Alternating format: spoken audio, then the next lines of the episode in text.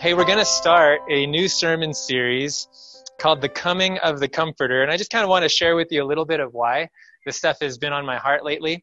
And then, uh, then we'll launch into the message proper.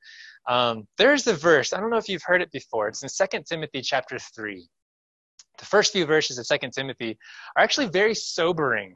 You know, Paul, he's writing about, you know what, in the last days, people are going to be this way and that way, lovers of themselves, um, you know, things like this. And he's painting a picture that really just sounds like your daily news. You know, uh, it, it, it sounds like today. And he says, in the last days, this is what it's going to be. And then he closes with this phrase in verse 5. Maybe you've read it before having the form of godliness, but denying the power thereof. Having a form of godliness, but denying the power thereof. In other words, when Paul is painting this prophetic picture of the end time, he's not just painting a picture of godlessness, he's painting a picture of godliness that is emptied or drained of any significant spiritual power has the appearance of being like Christ yet lacking the spirit of Christ. And, it, you know, over the last few weeks, I've been asking myself, is it possible that in the end, Christians, followers of Jesus, those who claim to be followers of the Christ, that we are susceptible not just to living without the Spirit, but we're susceptible for settling for a substitute of the Spirit. You know, I've been studying with different groups of people um, on a weekly basis through the book of Daniel and the book of Revelation. It's been such a blessing.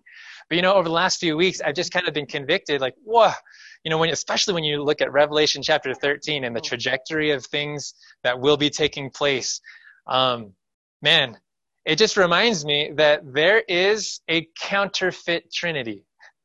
I don't know if you understand what I mean by that, but in Revelation 12 and 13, you see a dragon and then a beast from the sea and a beast from the earth. It's a counterfeit Trinity of the Father, Son, and Holy Spirit. And, you know, we've kind of thrown the idea around of an antichrist. This is something that's been around for a long time. John writes about it in, in First John. And, um, you know, obviously the prophets foretold it. But there's not only a substitute for Jesus Christ, but according to Revelation 13, there's a substitute for the Spirit of Christ. There is a substitute Holy Spirit, a counterfeit Holy Spirit. And so I've been thinking a lot about this, and there are many things that are initiated by this counterfeit Holy Spirit. And if you don't know what this is, then man, please let's study together. Um, but what ha- what that has just reminded me is my need, not just to understand that there is a counterfeit Holy Spirit, but my need for the experience of the genuine Holy Spirit in my life. Do you follow what I mean by that? Yeah. I mean, it's one thing to study what the counterfeit is, but it's another thing to experience the genuine. And I think it's prime time, not just to understand, but to experience the work of the Holy Spirit. And throughout, the summer, the rest of the summer, uh, my hope is that we'll explore the coming of the Comforter, you know, the prophecies about the Holy Spirit and what that means personally and practically. Um, because I don't want to be that deflated balloon. Gene? Yeah. I want to be filled with the Holy Spirit, not a substitute, but the genuine deal. And so that's what we're going to be looking at today. Uh, part one, we're looking at specifically the promise of the Holy Spirit. And actually, Jesus calls it the promise of the Father. And that's what we're going to take a look at today. I don't know if you've heard of this guy. His name is Rob Kenney. Rob is, uh, he lives in Bellevue, Washington. And um, he is called by some the internet's best dad. Uh, I, I, started reading this article, and um, yeah, sure enough, this guy knows what he's up to. Have you seen this from him before? Yeah, you've seen it before? Ah. Oh, okay. no.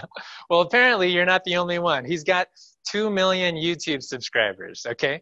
Uh, this guy, he knows what it's like to grow up without a dad.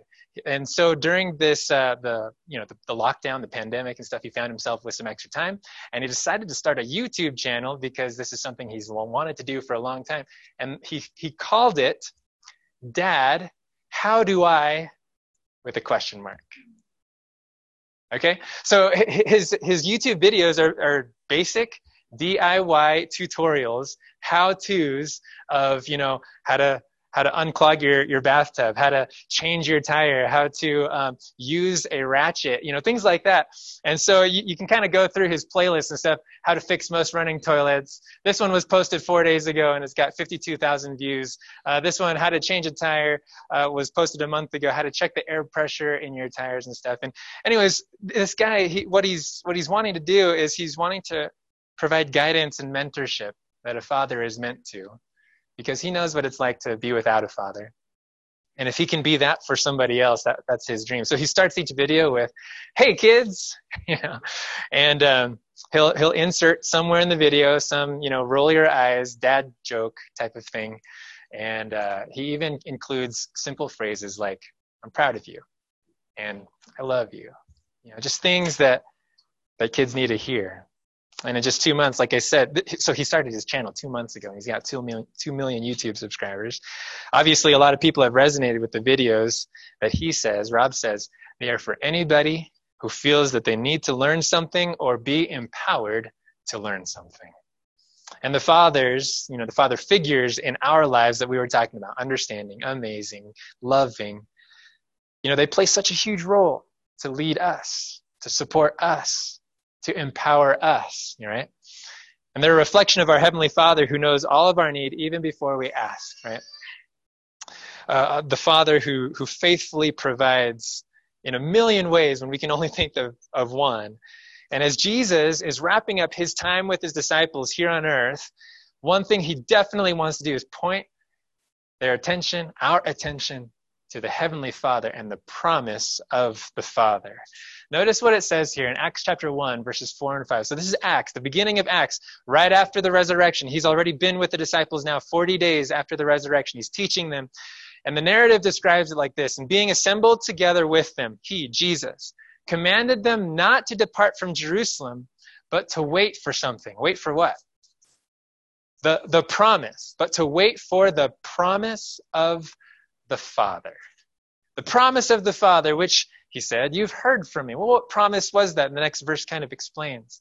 For John truly baptized with water, but you shall be baptized with the Holy Spirit not many days from now. Right. What was the promise of the Father? The promise of the Father was the promise to grant us his Holy Spirit. And according to Acts chapter 1, this was something they had to wait for. In other words, this promise hadn't yet been fulfilled, but kind of a head scratching moment. Wasn't the Holy Spirit already present? Even before that time, even before the cross, even before the resurrection of Jesus, even before he's talking to the disciples right now, it, wasn't the Holy Spirit present on earth? Yes. And no. All right, let's take a look at this because this is a big deal. The promise of the Father, why would he make a promise for the Holy Spirit when the Holy Spirit was already present? Let's talk about this. You know, in the Old Testament, the Old Testament mentions the Holy Spirit, at least according to the account that uh, Leroy Froom in his book, The Coming of the Comforter, outlines. The Holy Spirit is mentioned in the Old Testament 88 times. Okay, 88 times. In the New Testament, 262 times. Okay, now the Old Testament is 39 books long, and those are pretty lengthy books. The New Testament is only 27 books long. So the fact that you've got 88 mentions of the Holy Spirit in this portion and 262, that's nearly 10 times more per capita. I don't know what you would say, you know, in, in population density. The, the frequency is 10 times more in the New Testament. Yeah, I mean, obviously in the Old Testament, you've got certain individuals that are filled with the Holy Spirit, or even the Holy Spirit comes upon them. I think some of the first mentions that come to my mind are the, actually the artisans who were responsible for designing the tabernacle in the wilderness. You know, when Moses was instructing the children of Israel, there, I think it was uh, Bezalel or something like that. Yeah, he was filled with the Spirit to to construct the sanctuary.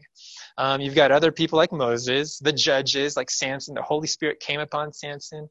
Uh, you've got prophets like Samuel, even kings like Saul. Saul even spoke in tongues and prophesied. Or I don't think it was speaking in tongues. It was it was prophesying. And um, anyways, the Old Testament is marked by manifestations of the Spirit's activity. So we see the Spirit working in or upon a few key individuals at certain times in Israel's history. For a specific task, for a specific message. But there's a hint in the Old Testament that this wasn't God's full picture, that there was more that God wanted for his people. Go with me in your Bibles if you have them or on your on your phones. Go to Numbers. Numbers chapter 11, Old Testament. Numbers chapter 11. All right, Numbers chapter 11. This this is a time when Moses is still with the children of Israel in the wilderness. They're kind of walking through, journeying, journeying, journeying. And obviously that journey was was a little bit tiresome and wearisome and full of complaints and disbelief or unbelief. Numbers chapter 11, the, the heading for chapter 11, it says, The people complain. At least that's what it is in my Bible. And uh, Moses is talking things out with God. He's like, Man, what, what do we do here? And God gives Moses instructions Hey, gather 70 elders, and I'm going to take from the spirit that is upon you and fill these 70. Okay, so there's a, there's a pretty uh, you know, exciting gathering of these 70 elders. What ends up happening is that only 68 of the 70 who are chosen only 68 show up. And uh, as as God is pouring out the Holy Spirit upon the 68 that are gathered, the two that didn't gather, they experience the outpouring of the Holy Spirit somewhere else in the camp. Joshua comes running, "Hey Moses, Moses, these two guys, Eldad and Medad, they're filled with the Holy Spirit, but they're not here." And Moses is kind of like, you know, backing him off a little bit. And let's go to Numbers chapter 11, verse 28. We'll start in 28. Okay, so Joshua, the son of Nun, Moses' assistant, one of his choice men answered and said, Moses, my Lord, forbid them. Speaking about Eldad and Medad, who aren't gathered with the 70. Then Moses said to him, Are you zealous for my sake? Now notice Moses' next words here. Oh, that all the Lord's people were prophets, and that the Lord would put who? His spirit upon them man, Moses senses the gravity of this. He's like, man, I know that the Holy Spirit needs to be poured out on these 70, but you know what's even more true? The Holy Spirit needs to be poured out on all God's people. This was the desire, not just of Moses, but of God. And there are Old Testament rumblings of this coming time when sure enough the holy spirit would be poured on all god's people just a couple of promises i want to uh, whiz through here isaiah 44 verse 3 if you're taking notes you can write this stuff down these are highlight worthy memorization worthy isaiah 44 3 says for I will pour water on him who is thirsty, and floods on the dry ground. I will pour my spirit on your who? On your descendants, not just on your few key spiritual giants. No, but on your descendants, my blessing on your offspring, right? Ezekiel 36, another promise of the Holy Spirit. I will give you a new heart, put a new spirit within you. I will take the heart of stone out of your flesh and give you a heart of flesh. The next verse says, I will put my spirit within you and cause you to walk in my statutes. You'll keep my judgments and do them, right? God wants to pour out his spirit so he can change us, transform us from the inside out. Now go with me to another Old Testament prophet. Let's see if we can find this one. This is Joel chapter 2. All right, Joel chapter 2. These are in the, the minor prophet section here. It's right after you got Daniel, Hosea, uh, I think, right? Then Joel. Okay, good. Joel chapter 2. Joel chapter 2, let's go to verses 28 and 29. And if you find it, go ahead and say, I found it. Oh, wow, good job. All right, here we go. Joel chapter 28, I'm sorry, Joel chapter 2, verses 28, 29. Notice again these hints, these Old Testament rumblings of the outpouring of the Spirit. Verse 28 says, And it shall come to pass afterward that I will pour out my Spirit on just a few people who are looking. No, no. That I will pour out my spirit on who? On all flesh. Your sons and your daughters shall prophesy. Your old men shall dream dreams. Your young men shall see visions. And also on your men servants and on my maid servants, I will pour out my spirit in those days. Right?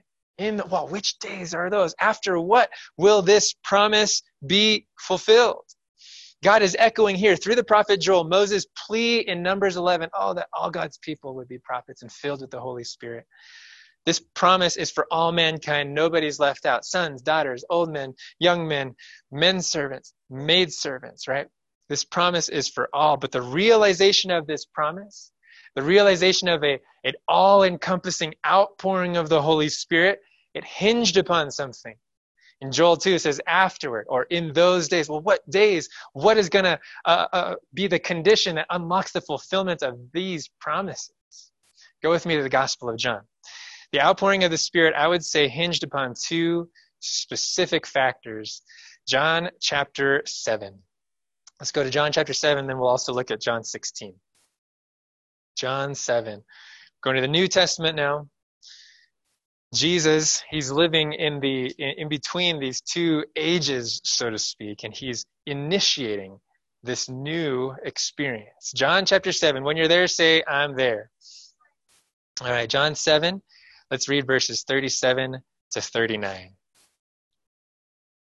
The Bible says, I'm reading from the New King James, says, On the last day, that great day of the feast, Jesus stood, cried out, saying, If anyone thirsts, let him come to me and drink. Right? That, that idea of thirst, if you remember that from Isaiah 44, we were reading it earlier. If anyone is thirsty, I will pour out water, floods on dry ground. Okay, if anyone thirsts, let him come to me and drink. Verse 38 He who believes in me, as the scripture has said, out of his heart will flow rivers of living water. Verse 39 But this he spoke concerning who?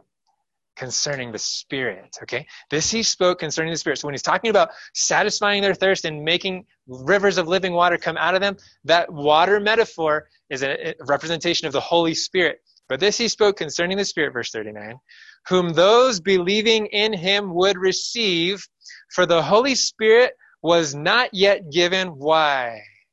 Because Jesus was not yet glorified. Factor number one the outpouring of the Holy Spirit hinged upon the glorification of Jesus. Okay, do you follow that? Yes or no?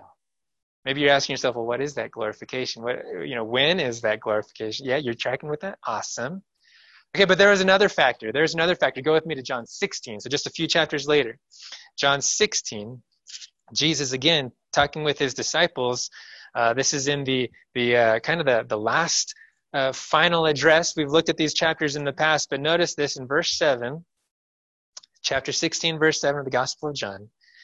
Nevertheless, I tell you the truth, it is to your advantage that I go away. And the disciples are listening to this. What?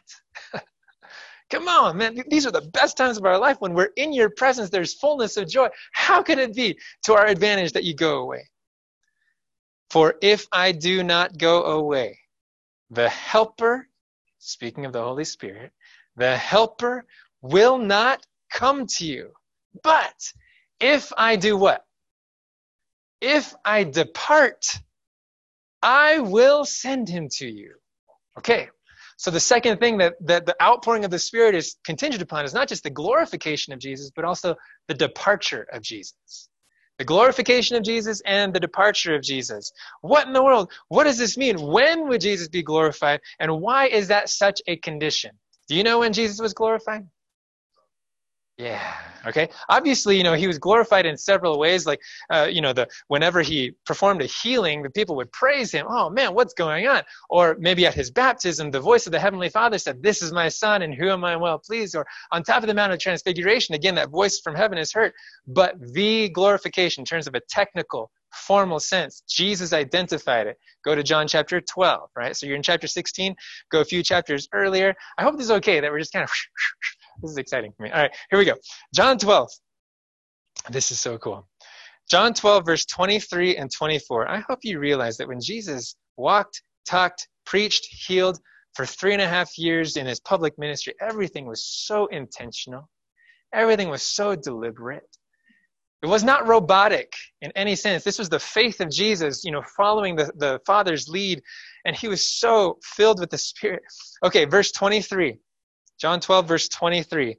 All right, the Bible says, But Jesus answered them, saying, The hour has come that the Son of Man should be, what's the next word in your Bible? Glorified. Okay, that the Son of Man should be glorified. Okay, so apparently there's an hour when the Son of Man is glorified, or a specific time, we'll say, that the Son of Man should be glorified. And Jesus is recognizing that time is now. Okay, that time is now. You read through the Gospel of John, look for the word hour, my hour, that phrase, my hour. Jesus knows what he's talking about when he says my hour. He's talking about the time for him to be crucified. Verse 24, most assuredly I say to you, unless a grain of wheat falls into the ground and dies, it remains alone. But if it dies, it produces much grain. So when he's talking about his hour, he's talking about the time in which he'll actually be buried in the earth. When he'll actually die, he'll give up his life. Go to verse 31 and 32. Same chapter. Now is the judgment of this world. Oh man, that word now is big too. John, when he's writing this gospel, he's also the same one who wrote Revelation. In Revelation chapter 12, you get some of these similar hints. Now is the time, okay? Now is the judgment of this world. Now the ruler of this world will be cast out. Well, what, what time is that? Verse 32. And I, if I am lifted up from the earth, as in on the cross, on the, the hill called Golgotha, now, and I, if I am lifted up from the earth, will draw all peoples to myself. When Jesus is talking about the hour that has come, when Jesus is talking about now is the judgment of this world, and now is when the ruler of this world is cast out, it's when he is lifted up on the cross, the hour when Jesus would be glorified and lifted high, not on a throne of glory necessarily here on earth, but on a cruel cross wearing a crown of thorns, reviled and mocked as a king of the Jews. And yet, sure enough, this crucified one, he is the king. he is the king. And according to verse 31, it is through the cross that he is actually taking back the rulership of this world.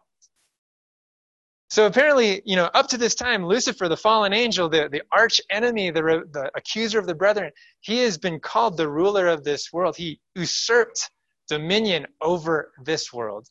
But because of the cross, Jesus now takes back the right to rule this world. Oh man, this is so powerful. The cross earned Jesus the right to be crowned king, the conqueror over sin and the grave. So, question when was the hour? When, when did Jesus become glorified? It was not, I mean, I guess what we can say is this that the cross earned Jesus the right to be crowned king, but it wasn't until a few days later that Jesus was literally crowned King of Kings. You know what I'm talking about? I mean, there's a psalm that kind of anticipates this time. In Psalm 24, it says, Lift up your heads, O gates, be lifted up, for the King of glory shall come in. And then there's a, another chorus over here that says, Who is this King of glory? And then the other chorus says, Ah, the Lord strong and mighty. He is the King of glory. When was that psalm, Psalm 24, literally fulfilled in the true Messiah? I would say it was upon the ascension of Jesus, right? uh, when, when Jesus ascended to heaven. Go with me to Revelation chapter 5. Oh man, this is fun. Okay, Revelation chapter 5. We were actually just singing about this. I don't know if you realize this. In Revelation chapter 5, Revelation chapter 5, last book of the Bible. If you've gotten to your back cover, you've gone too far. Revelation chapter 5, John sees a vision of heaven, and when he's looking, he sees a throne. When you're there, say amen first few verses of, of Revelation chapter 5. And I saw in the right hand of him who sat on the throne, this is verse 1. I saw in the right hand of him who sat on the throne a scroll written inside and on the back, sealed with seven seals. And I saw a strong angel proclaiming with a loud voice, Who is worthy to open the scroll and to loose its seals? Somewhere along the line, in this imagery, John sees God the Father sitting on his throne. He's got a scroll that's sealed up. This scroll must mean the destiny of humanity, something that is so significant, the right to rule. Why? Because as no in verse 3, no one in heaven or on earth or under the earth was able to open the scroll or to look at it. So here's John's response in verse 4. So I wept much because no one was found worthy to open and read the scroll or to look at it. No one was found worthy to take the throne next to God the Father. No one was found worthy to open what means everlasting life for humanity. Nobody's found, and John is crying his guts out. But, verse 5, one of the elders said to me, Do not weep. Behold, the lion of the tribe of Judah, the root of David, has prevailed to open the scroll, to loose its seven seals. These are powerful titles of the, the promised Messiah from the Old Testament. He hears these things. John kind of wipes his tears. He's, he's bucking up a little bit. So he, he wants to see who is this, who is this King of glory? And who does he see? Verse 6 And I looked, and behold, in the midst of the throne of the four living creatures and in the midst of the elders stood a lamb as though it had been slain having seven horns and seven eyes which are the seven spirits of god sent out into all the earth so here is this king of glory the lord strong and mighty who is this it's someone who's been through a war and has come back on the other side alive his name is Jesus. He's a lamb who has ransomed the slave. Oh, this is so beautiful. This is right here what we're reading in Revelation chapter 5 as John is seeing that this is the King of glory taking his throne. This is the enthronement of Jesus. And how is it that he could come into the midst of that throne room and actually take the scroll? What makes him worthy? It's because he was the lamb slain right? It's because he was crucified that he can be crowned king. That is what makes him worthy. In Ephesians chapter 4, as Paul writes about this, you know, he, he uses some imagery from, from, you know, from those days when kings came into town as victors from their wars and battles. They would come into town, they would be welcomed by, by the citizens, and, you know, the king would throw out gifts, they'd throw out money, you know, loots, uh, things that he looted from, from the enemy armies. And notice how, how Paul uses that imagery. But to each one of us, grace was given according to the measure of Christ's gift. Therefore, he says, when he did what? When he ascended, you know, after the resurrection, after the crucifixion, when he ascended on high, what did he do? He led captivity captive and gave gifts to men. Well, when did he do that? According to Revelation chapter 5, this is when he's seated on the throne. What gifts did he give out when he took the throne? His spirit.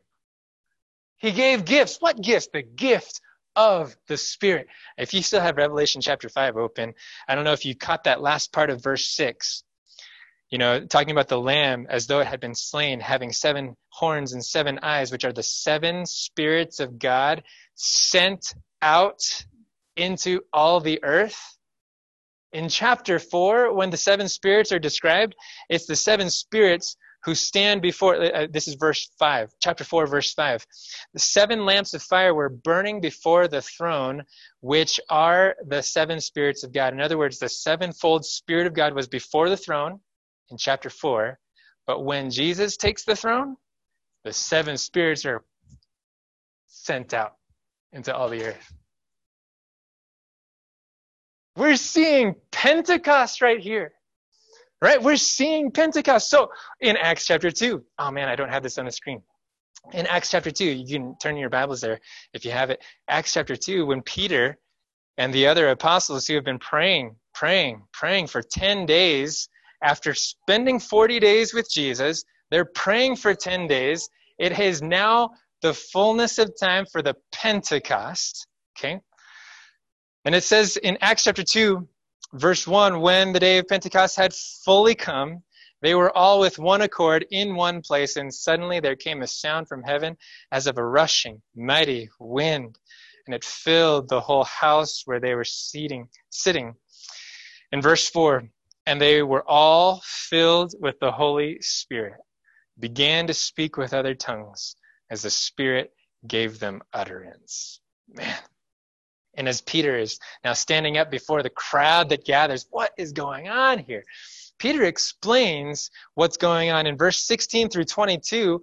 Do you know what he's quoting from? As he's trying to give people an understanding of what they're seeing, the manifestation of the fullness of the Holy Spirit, he's quoting from Joel chapter 2. Look at it.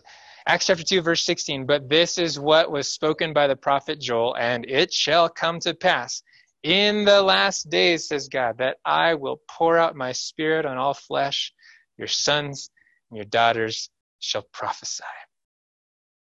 Man, Peter knows exactly what's going on. He's seen the risen Christ. He's seen the ascended Christ. He hasn't had the vision necessarily that John will eventually have in Revelation chapter 5, but he knows this King of glory, he's going to come in through those gates. Those gates will lift up their heads. They'll say, Yeah, this is the King of glory. And when he does, he'll lead captivity captive and give gifts to men. That's why when you get to verse 33, this is what is so central to Peter's thinking. Chapter 2, verse 33, book of Acts. Therefore, being exalted to the right hand of God and having received from the Father the promise of the Holy Spirit, he poured out this which you now see and hear. Are you connecting the dots? Peter was connecting the dots like crazy. This is awesome. Jesus, he says, is now glorified. He is sitting on the throne. Peter understands something that before Pentecost, or in order for Pentecost to even be a reality, in order for the Holy Spirit to be fully poured out, Calvary must have had to come first. Calvary comes before Pentecost. Calvary comes before Pentecost. Mean, this is prefigured in the Old Testament. You remember that time in the, the, as the children of Israel were complaining about dying of thirst, right? God gives Moses instructions. You go to that rock, what was he supposed to do? You remember? The first time, the first time. And the second time, maybe we'll talk about another sermon. Yeah, he was supposed to strike the rock. This is Exodus chapter 17. He was supposed to strike the rock. God instructed Moses to strike the rock, and what would happen? Water would come out to satisfy the desert dry thirst of his people. Paul explains in 1 Corinthians chapter 10. Do we have this one up here? Yeah, 1 Corinthians chapter 10, verse 4. And all of them drank the same spiritual water. He's talking about the children of Israel walking through the wilderness. For they drank from the spiritual rock that traveled with them, which kind of hints at the idea that as the children of Israel were walking, the rock was rolling. I, I don't know. I mean, did there just appear a rock. Anyways, their thirst was satisfied all throughout their trip. Anyway, okay, that's not the point that I'm trying to get to. For they drank from the spiritual rock that traveled with them. And who is that rock? That rock was Christ. Okay, so go go strike that rock and water would come out. Right? If that rock was Christ, it was to be a symbol, a representation of Jesus being stricken. And as a result, the Holy Spirit being given. Because Jesus was stricken, the Holy Spirit could be given. Man, there's an acted prophecy. So think about the historical sequence here.